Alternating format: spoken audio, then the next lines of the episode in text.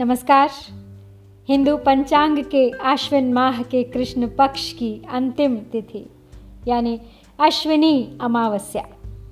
अंतिम दिन पितृपक्ष का आज आ पहुँचा है। इसे सर्वपित्र अमावस्या के नाम से भी जाना जाता है।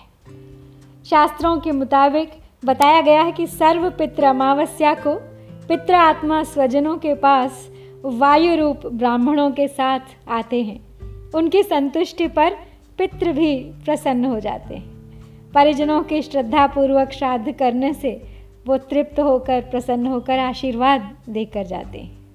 हमारे धर्मशास्त्रों के अनुसार मनुष्य जीवन में तीन प्रकार के ऋण आते हैं। हम तीन प्रकार के ऋणों से ग्रसित होते हैं। हमें वो चुकाने होते हैं। तो पहला है देव ऋण, दूसरा ऋषि ऋण और तीसरा पितृ ऋण।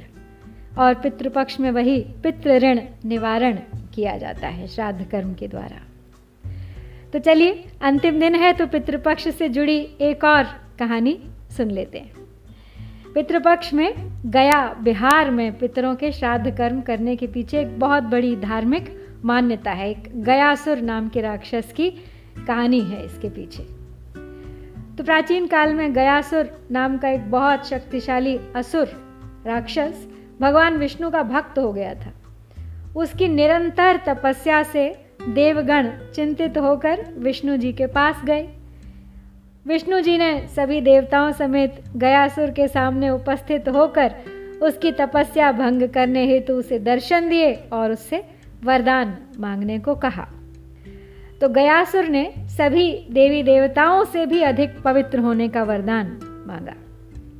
तो भगवान विष्णु ने तथास्तु कह दिया तो इसके बाद तो घोर पापी भी गयासुर के दर्शन एवं स्पर्श से स्वर्ग लोक जाने लगे। अब तो देवता फिर से दुखी हो गए। तो पुनः सभी देवताओं ने एक योजना के तहत एक यज्ञ के नाम पर गयासुर का संपूर्ण शरीर मांग लिया। अब गयासुर ने फिर से देवताओं की बात स्वीकार की और सिर दक्षिण तथा पैर उत्तर की ओर रखकर धरती पर लेट गया और अपना शरीर समर्पित कर दिया भगवान विष्णु को। कुछ समय पश्चात विष्णु की माया से इसी प्रकार गयासुर शयन करते हुए उनके गदाधर रूप के द्वारा मारा गया। तो गयासुर का जो शरीर था, वो पाँच कोस और सिर एक कोस का है, जिसमें ब्रह्मा, जनार्दन, शिव और प्रपितामह स्थित हैं। विष्णु ने गया की मर्यादा स्थापित करते हुए कहा था कि इसका शरीर पितृतीर्थ पुण्य क्षेत्र होगा, क्योंकि उसका वरदान तो अभी भी लागू था।